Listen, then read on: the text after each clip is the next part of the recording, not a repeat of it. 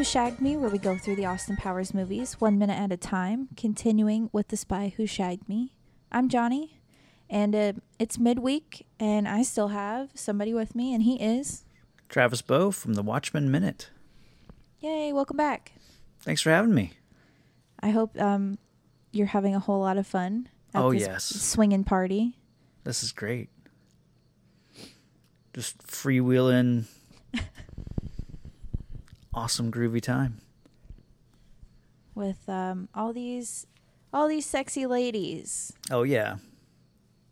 So, minute 28 is what we're on today, and it begins with a very attractive lady sliding down a fireman's pole. And I realize that sounds way more innuendo than I meant it to. but, you know, whatever. It it fits. And we get the uh, transition to American Woman. mm-hmm. Fittingly, I suppose. Oh yeah. And um Austin drops Robin Swallows and he's like, Who's this sexy lady coming for me? hmm Um I I hesitate to say this specifically, but like I don't know any other way to word it. Okay. Um, do you think that the lady has mojo too? Oh. Um Yeah, absolutely. Um especially given how she just the way she approaches him um and it kind of sets, you know, Austin I don't know. It's like he's engaged, you know. Um and then when they finally interact um, let me yeah, she basically cuts him off at the pass, you know, as he's trying to deliver a line on her about basically getting into her pants. You know, she straight up, you know, jumps over the whatever, you know, metaphor. Like she just heads him off and finishes the uh the line about, you know, you can buy me a drink or whatever. So so I think it definitely she takes I don't know takes over as far as you know having that uh, um, I guess taking the lead I guess Yeah. you know I mean, it kind of like that was the only way I could have worded it. I know that the mojos are very different for um I guess in this universe, but she has a female symbol necklace oh does she just like Austin has the male one. oh So that's what kind of like tipped me off of being like maybe she has mojo too. mm-hmm But yeah I would say she's his equal might not be the right word because I think she's his his superior in that you know Well, is this CIA or FBI, whatever? She's she's an American. yeah I think it's CIA. I think so yeah So would they be superior to the Brits? Maybe I don't know. Hmm. Equal uh, colleagues, I guess. Would be. I would say if this was uh, if the if the main person was of this you know franchise or whatever was an American, then the Brit would be their superior because we tend to see the hero usually then interacts with someone who's more of a challenge for them. So here we flipped it where the main character is British and so his you know opposite his you know female counterpart is happens to be an American so she's his opposite and superior in that in that regard and everything so and probably I mean obviously she's a better spy and Oh yeah. I mean so she's his you know she's better at, at doing all this stuff than he is in every way um Unfortunately, that seems to be the case for him um, with most lady spies that he encounters. yeah I mean, most most good lady spies.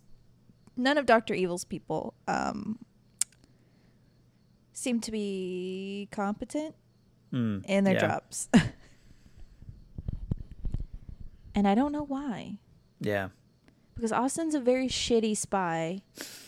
So, So- Yeah. So is James Bond. I mean, he well, yeah. doesn't can't walk through a room without telling half the people who he is, and you know. Well, now there's a room full of people here who actually know who he is and party Right. at his place all the time. so, like, that's extra bad. Yeah. He has no secret identity, nothing. Mm-hmm.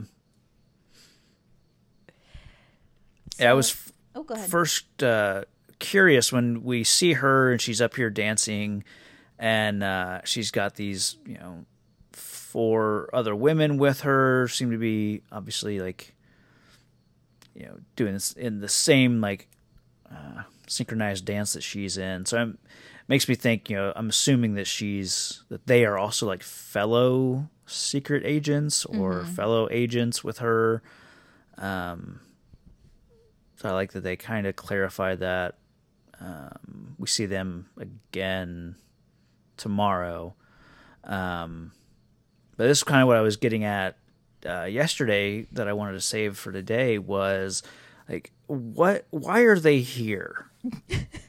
um, is is the plan? Did they anticipate running into Austin here? If so, how?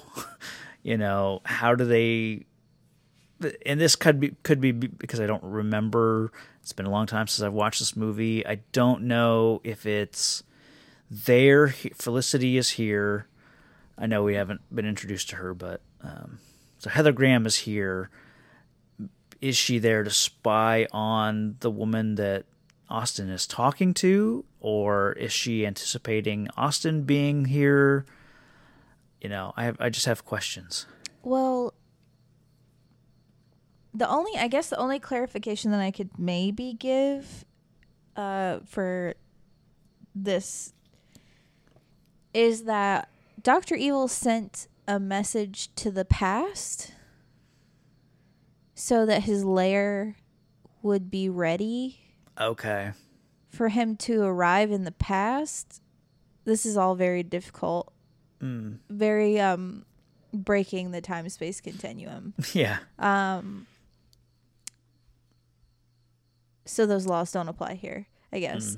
But okay, so past number two knew that he was going to be here, like come back to 1969. Okay.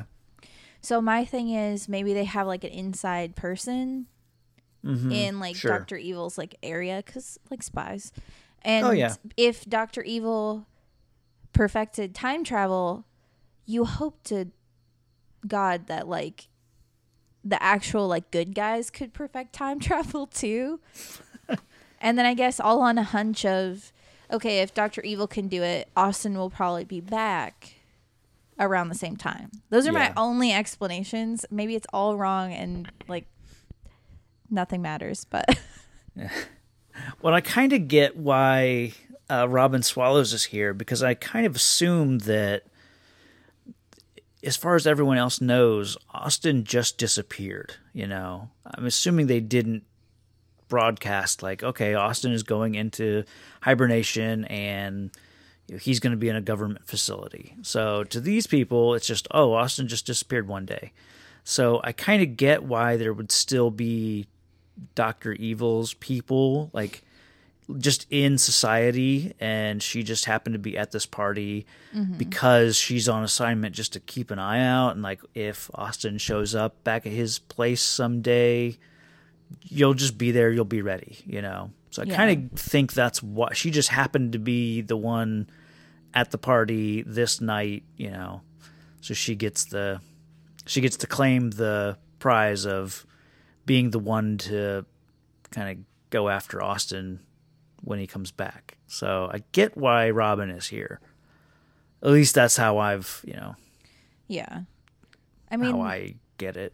the only I guess my story was like more in relation to Heather Graham's character because Mm-hmm. she would probably hopefully have communication with like the British arm of I don't know what to call them. I want to call them Scotland Yard so bad, but I know that's not Mm. right. It'd probably be MI. Let's see, James Bond is MI six, but the real MI five is the real like British Secret Service. So like I guess like uh special intelligence or something. Yeah, Um But hopefully they would communicate as allies. yeah, I w- yeah. I think so. So Yeah, I guess that my uh, crazy backstory would only fit for Heather Graham's character, but not really for Robin Swallows. She's kind of like a peon. Like she's just there as an assassin. Mm-hmm. Yeah. So it doesn't really it doesn't matter. She's just gonna do her job. yeah. How many assassins are in the world that Doctor Evil just like hires them and then throws them away like pants? Oh man, so many.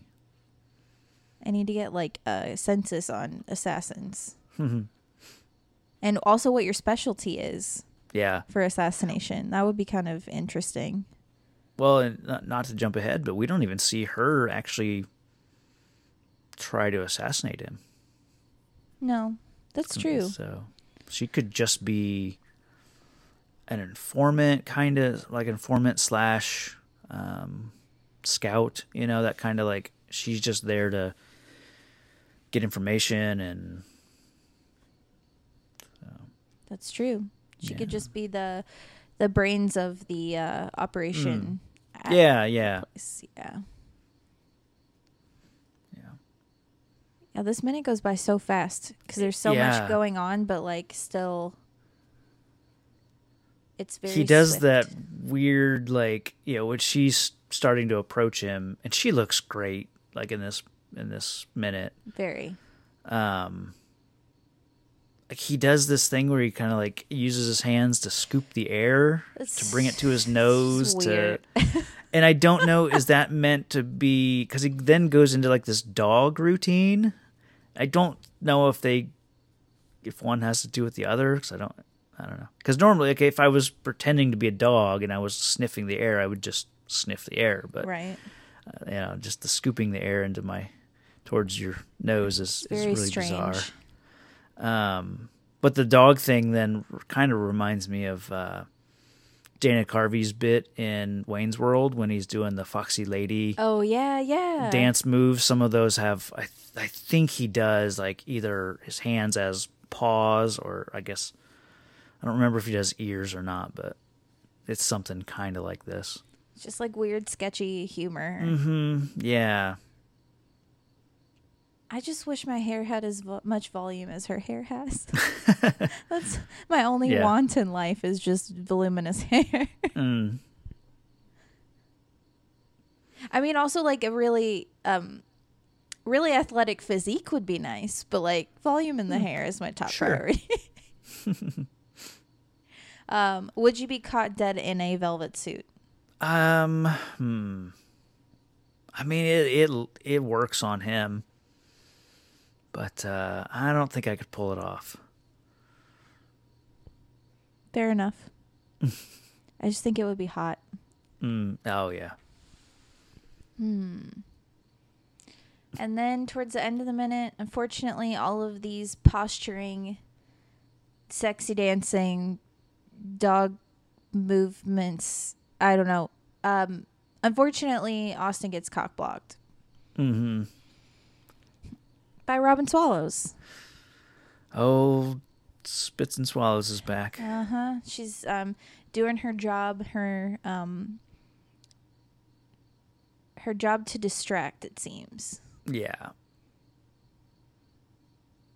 It, she kind of has like this little chuckle, um, this cute little laugh when she kind of pops, literally pops back up. yeah. Um, and if it wasn't, if we didn't know that you know this lady's no good, it, it just comes across as like this desperate, like oh, I need, I need your attention. You know, trying to take it away from from anyone else. Um, so it's a good thing that she's there with purpose.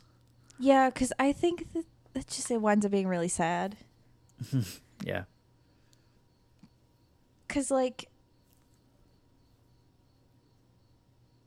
it's also just super awkward if this has ever happened to you or if you've ever been a Robin Swallows, I guess. um Well, which is it? uh I don't know. I guess I Yeah. I guess you're ever been- always both. Yeah. but if it's just both very sad. mm-hmm. Trying to seek uh, attention in that very obvious way. and also trying to like do your own thing and get interrupted by the person seeking attention. Yeah. Um how would you deal with that situation if you were the Austin? Oh, um, um, I'd like to say that I would, you know, tell the person like, "Hey, I'm I'm gonna dance with her," you know, rather than like try to fake her out by saying, "Hey, would you go get us a drink?" and then, you know, bail on her or something. But uh, no, I I think I'd just try to tell her, "Oh, thanks, but I'm gonna do this instead." I think that's a good way to go. I agree. I've also I also hope that at some point in my life I can be ballsy enough that I could do what's in my head to do and that would be like putting my hands on their shoulders and just like shifting them away. Of like hi Yeah. no. So I'm gonna go over here now. yeah and you can um yep. I invite you to leave. cool thanks bye. Yeah, and I mean, this is his place. He could say, "Um, you need to leave now." yeah but he never acts like it's his house no. it's like hi you own this domicile like you can um, kick people out hmm if you want to but i guess that's not like the happening thing to do No, not at all. That'd be that'd be too square. yeah i mean you can't like it would be like record scratch like yeah, yeah. Austin's being rude Mm-hmm. He's asking a woman to leave. That's, it's very unlike you austin it would save his life though maybe well, yeah. we'll find out if he made the wrong choice and, and Right. not kicking her out well do you have anything else for this minute Um, I think I hit all my stuff. I think the biggest part was Heather Graham. Yep. How great she looks. Mm-hmm. I just all these um powers slash bond girls in life Mm. looking real good. Oh yeah. But um do you want to maybe plug yourself up so the people can know where to find you in your own realm of uh, movies, I guess? Sure. Um, if you're into the movie Watchmen and you like this uh, minute, you know, movies by minutes format, then uh, check out Watchmen Minute. And we're going through the director's cut of Watchmen one minute at a time. And Johnny has been on with us.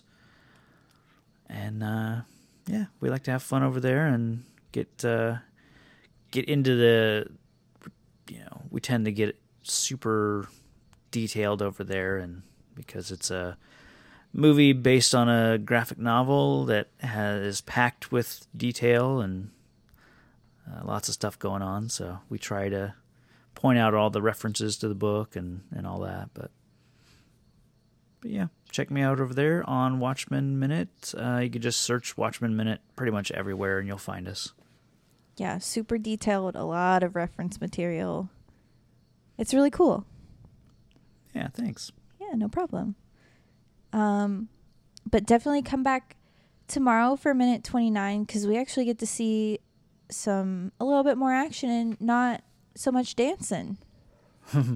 um, things might get a little sketchy tomorrow, so you got to come back and see what happens. i'll be here Yeah. Well, come back for minute 29 tomorrow with me and Travis. But don't forget, stay groovy.